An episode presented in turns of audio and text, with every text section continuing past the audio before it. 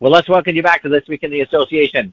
I'm Rob Pannier, joined once again by our good buddy Kevin Luckow and our amazingly special guest, Tanner Hoops. So, Tanner and Kevin, thanks for joining me back here again.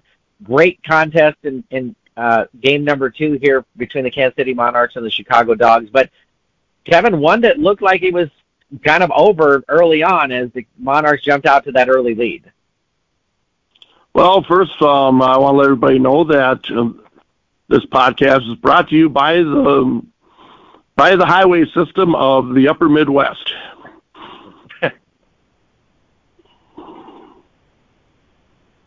well, tell us your thoughts on that early start there for Kansas City.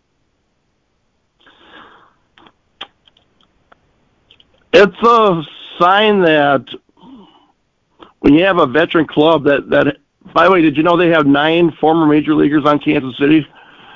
Uh, yes, they do. A veteran club's just not going to be held down for too long. I thought Austin Faith did as good as he could early on, but uh, three-run home run by Jan Hernandez um, broke the broke the goose egg on the Kansas City side of the board, and it just seems like that sparked life into the Monarchs early on. Tanner, the Dogs had uh, were expecting to use Brian Warzek in as the starter for today and kind of a bullpen day, but that 16 inning game wiped that out. So Austin Faith wound up getting the start. He looked pretty good early on, but got in trouble in the fourth and just could not get himself out of that jam.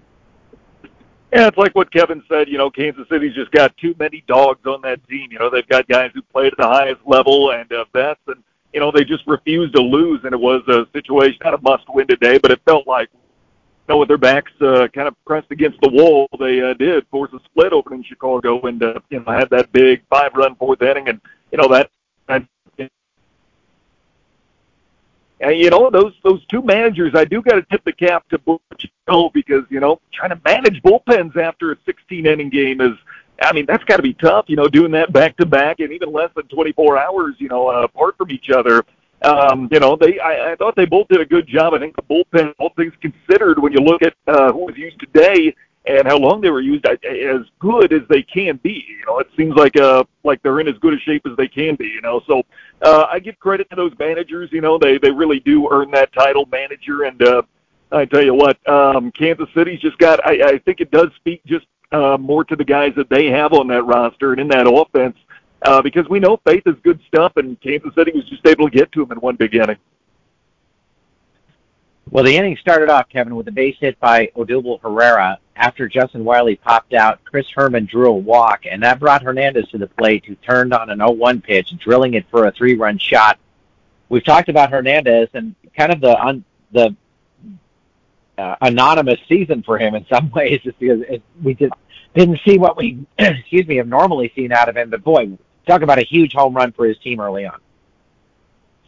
Not to mention that's his third home run in the in the playoffs thus far, and you know I don't I don't think anyone's really uh, all that surprised by it. And boy, if you if he stay stays hot in the final three games in Kansas City, that's just going to be a lot for the dogs to have to deal with. What I liked about this inning, Tanner, was that Kansas City doesn't just take the you know foot off the gas right there. Micker Adolfo follows with a double. He scores on a Taylor Snyder double two batters later.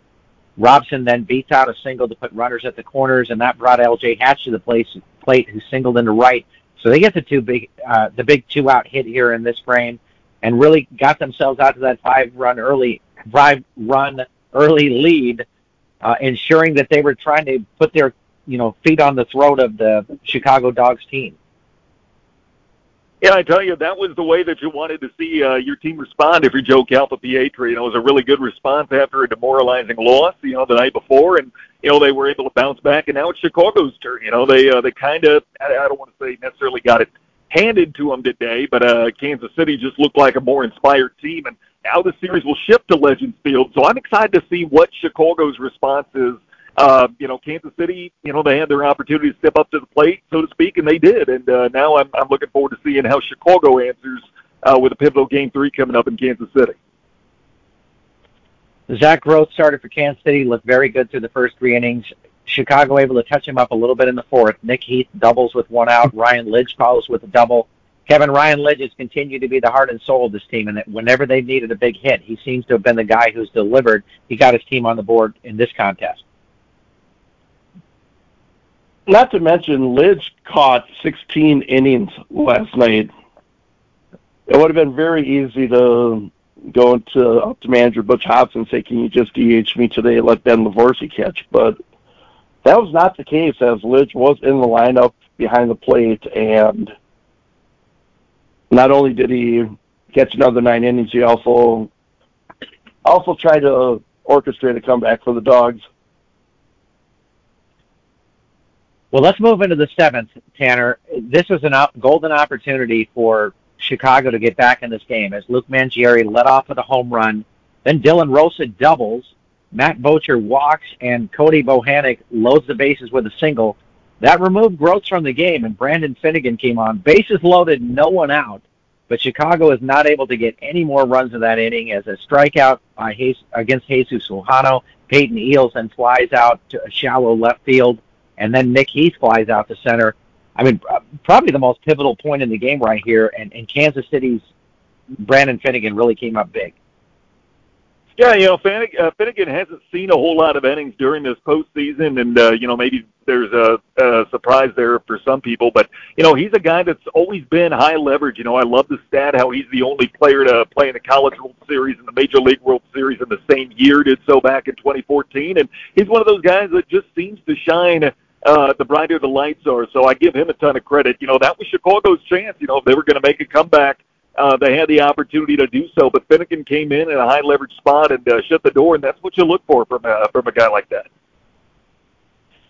Going back to your point, Tanner, about how Chicago responds going into Game Three after this disappointing loss for them. How do you think the team responds after having a big inning like that, an opportunity to blow this game and, and really make it a tie game, at least pull within a run and coming away with nothing. How do you think psychologically that impacts the team? Uh, it's absolutely demoralizing, and that's where you lean on guys like Lidge. You know, he's a good clubhouse guy in addition to being a really good player, and you know, you kind of lean on your vets in a situation like that, guys who've been there before and played the game at the highest level. And you know, Kansas City certainly got guys like that, and Chicago's got a few guys that have spent some time in the majors. But you know, you look to those guys in that situation to kind of set the tone for the young guys, and you know, make sure everybody's keeping that old head up, you know, keeping the chin up, what have you, and uh, you know, you, you you don't dwell on it. I know it's demoralizing, what have you, but um, you know, it's one of those things that you got to have a short memory, and uh, you know, the the windshield is bigger than the rearview mirror. You know, as, as cliche as that is, um, you know, they, it is that that way for a reason.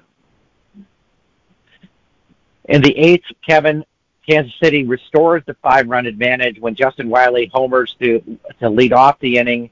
Uh, Micker Adolfo adds a solo shot later in the frame as well. You know, it's funny, Kevin. They had such a, a, a tremendously huge home run number from Kansas City last season. And I think some people thought that this was kind of an off year. The club still led the league in homers with 140, and you know when they when they need a big hit, it seems like somebody delivers the home run for them. Yeah, they just kind of quietly went about this year. There was, um, you know, Herrmann had his Player of the Year like season, but other than Herrmann, it was pretty steady. You didn't have a David Thompson in the lineup. You didn't have. Uh, did have a Gabby Guerrero in the lineup that not only hit home runs but did it with flair. He, they were just, you know, like I said, this whole team with nine former major leaguers, they're just so business-like that they just kind of quietly went about their business. So you just didn't really, it wasn't really eye-popping with their home run totals. They just, they just went out and did their job.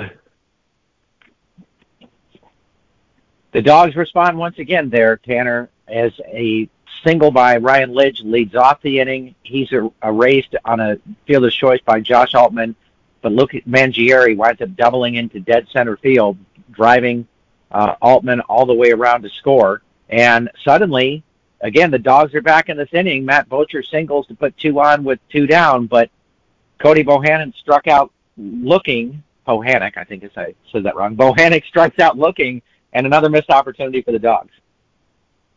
Yeah, you know, it's one of those things where Lidge is kind of the tone setter, and you know, leading off that inning with a single, he you know sets the table and sets the tone at the same time. And uh, you know, it, it, there were situations where Chicago could have folded. I give them credit. You know, they keep coming at you, and I think it uh, it just says more about Kansas City and the job they did down the stretch, managing that game and maintaining that lead. In the ninth, Kansas City adds more, one more run on an RBI single by Chris Herrmann. You know, Chris Herrmann had done very little in this game. The only guy who did not have a hit through the first eight innings, Kevin. But the Monarchs still had seven runs. You got to feel pretty good about your offense when your top player hasn't really delivered until the end of the contest, but you're still scoring. Oh, yeah, I mean, I mean, don't know how many times I need to repeat it, but you know, the veteran bats up and down the lineup. It's you got that much talent. It's easy for one guy to pick up another guy that wasn't having a big day. I understood Butch Hobson's philosophy, getting Brian Schlitter back out into a, a non-safe situation just to try to get him a shutout inning and get some confidence to build on going into the rest of the series. It just did not work out as he allowed a run to the Monarchs to pad their lead even further. Well, let's stay there for a minute, Kevin, because he gives up a leadoff single and a hit by pitch. Gavin Collins then singles into right field, but Robson is thrown out at the plate. It looks like he's going to get out of the inning unscathed after striking out Wiley, but Herrmann with a base, big base hit into left. Jan Hernandez walks load the bases before he's able to get out of the inning. But man, I, I think if you're Chicago right now, I don't know if you can turn to Schlitter. Don't you think? You just he, you just can't count on him to close out a game. Well, uh, you know, and we talk about Newberry, but Newberry also gave up runs today, so it's. I think it's going to have to be a situational thing where you know, if you like, uh, Kansas City's trotting out some lefties, you know, maybe go to a lefty in the pen like a Trevor Lane. Maybe Trevor Lane's going to be your guy, but you know that he got really stretched out last night, so he's not someone that could have came in today. But maybe the final three games of the series, he might have to be a high leverage pitcher. Tanner, you got the benefit of watching arguably the best pitcher in the American Association this season, and Charlie Hasty, and he he didn't really have a, a, a long stretch of game, maybe a one or two where he was really kind of struggling a little bit. But if you're if you're Butch Hobson, are are you turning to Brian Schlitter, hoping that he's going to close out games for you right now? Well, I don't think we've seen the last of Schlitter this series. I know we have, and I, I just don't know what role it's going to be. I tell you this: uh, whatever's going on with him, you know, they, they, it's something that has to be a priority that they got to figure out because I don't think Chicago wins this series without Brian Schlitter being the effective regular season version of himself. You know, he just he means so much to that team and to that pen, and you know, considering all the arms that were used in last night's six, uh, 16 inning thriller, um, you know, you, you really got to have your guys, your top guys, at their best. And uh, if Chicago's going to win this, and that you know now becomes a best of three where they don't have home field advantage um, you know, they, they're going to need a guy like Schlitter, a guy who can be that reliable ninth inning guy. You know, I want to add to this, guys. I read something this afternoon that someone made the observation when Schlitter gave up his run last night. After the inning, he went to the clubhouse. He did not go back into the dugout. I don't know if that's something where maybe he's going through something where he needs to get the trainer's attention right away to work on something with his arm, what leg, whatever. But if he was not injured, to me, that's just that's bad optics right there. Like I said, we don't know what's going on. We're not in Chicago, but you know, fans notice that kind of stuff, and hopefully there's nothing to it. But if there is, yeah, that's it, it was just bad optics last night. In the bottom of the ninth, the scoring is closed out when Jesus Lujano leads off with a home run against Patrick Weigel. And, you know, my, my thought after watching that, Tanner, was uh, if you're Chicago, you know, your your closer's struggling, but hey, you got a home run off the closer for Kansas City, so maybe not all is sunk here right now. Yeah, you know, you take the victories where you can get them. You know, as small of a victory as it may be, it's something, and you know, maybe it's uh, not as situation where you know you uh, spark a rally and it didn't turn out to be, but you can carry that momentum into uh, to game three. And I, you know, you finish strong, you keep battling, and I do give Chicago credit. You know, after uh, you know failing to to really get back into the game with that seventh inning, um, you know, they kept fighting, gave themselves opportunities, and uh, kept going up there, taking good hacks in the eighth and ninth. And you know, that's a situation where I think you're you're managing to try to uh, get your team uh, moving in the right direction going into Game Three. Kevin, one of the things Chicago was hanging their hat on was that they were five and zero oh at home during this postseason. Finally, dropped their first game at Impact Field. How do you think that impacts the team? Not pun intended. How do you think that impacts the team heading to Kansas City, if at all? You know, not to pile on Sam Brief here, but it's it's going to sound like it. Before the third inning, was was it the third or fourth? That was the the three run inning for. I think maybe it was the fourth. The fourth was the five run inning for Kansas City. Yeah. Yes. Brief mentions. Well, the script has been about the same every home game during the playoffs. Chicago gets an early deficit, comes back late, and ends up winning. I think he jinxed the dogs right then and there. and another funny moment, which I'm probably the only one that caught it. Guys, you've watched the playoffs, right? You know who the sponsors are Sun Butter, peanut butter, whatever that stuff is. And then um, yep. visit Fargo Moorhead.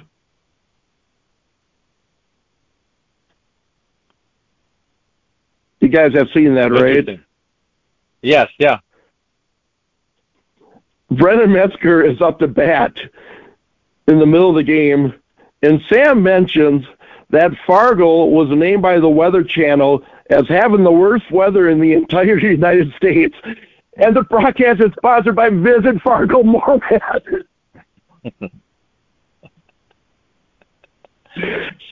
I, I Rob, I knew you had Kevin. a question there.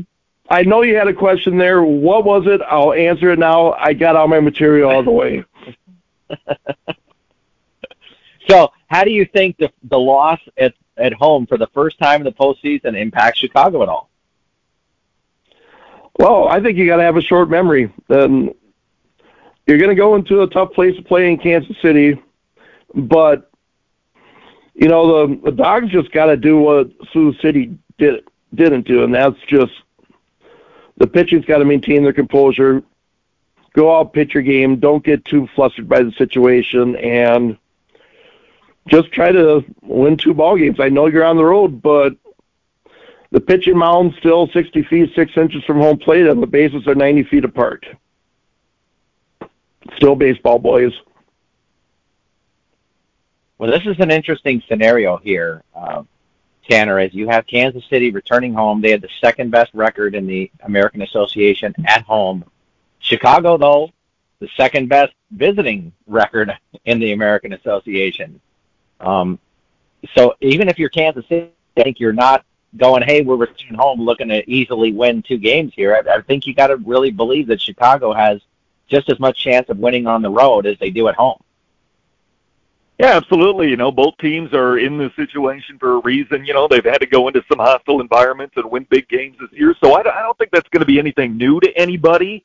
Um, but you know, it's one of those things where you don't get out to that ballpark more than once a year. You know, being in the opposite division. So yeah, the environment can be a little bit different, a little tricky, challenging, what have you. But you know, it's like Kevin said. You know, they, it's the same amount of a distance, you know, between the bases and uh, from the mound to home plate. So you know, you go out there and you, you break it down, and it's you know still the same great game. And uh, I, I tell you what, I don't think Chicago is going to be deterred uh, by the home field advantage Kansas City has. Now maybe that plays into a factor. I, you know, I'm sure it does. Playing at home certainly helps.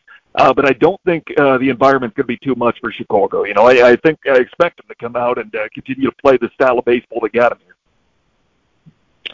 Well, I, I get it where the you know that's going to be different dimensions and Legends Field is a hitter's park, but you know? So is Impact Field. And as far as the crowd goes, I don't think Chicago will be flustered by the dozens of fans that have generally been coming out to Monarchs games. Yeah, it hasn't been the largest of crowds there in Kansas City, but okay, we'll start with Kevin here. Uh, after two surprise starts, is not going to be that have not been Ashton Goudeau. I'm believing he'll go in game three, Kevin. So I'm going to roll with that here today against Nick Green. So, how do you see this game faring?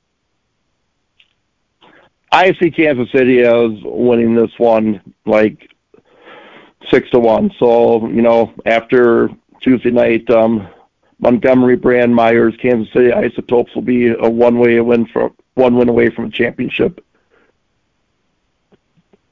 Tanner, give us your thoughts. Yeah, I'm going to go with Kansas City in this one. You know, they get back to their friendly confines. They uh, maybe bring a little momentum after bouncing back uh, on Sunday. So uh, I really like Goudeau and uh, and his stuff. And you know, Nick Green's coming off an outstanding outing. He's had a couple of really really good outings where he's just looked dominant.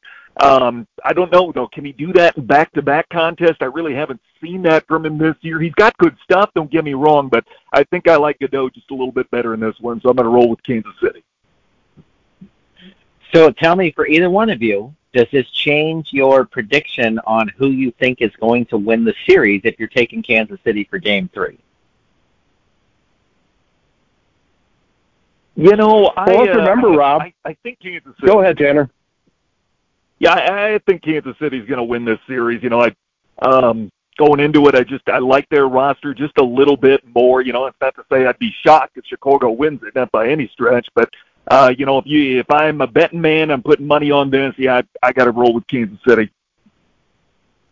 Kevin, let's remember the script last year where it was one-one heading up to Fargo. Fargo took care of Game Three at home, but um, Milwaukee rolled rolled back, rolled and got the win in Game Four, and you know, Game Five, all bets were off. So I can see this following a similar script, and you know what? It's ballsy, but I, I'm going to still stay with my prediction of Chicago winning it. I'm not. I base that on no logic whatsoever, just a gut feeling. Well, we should mention as uh, our show is being recorded here that in the bottom of the fifth inning, that Quebec has a commanding 6-2 lead over Evansville in Game Five of the Frontier League Championship. So Evansville's going to need to make a big comeback here. And I know Kevin was believing in Evansville. Are we still riding the Evansville train? Could they make the the big four run comeback here, Kevin?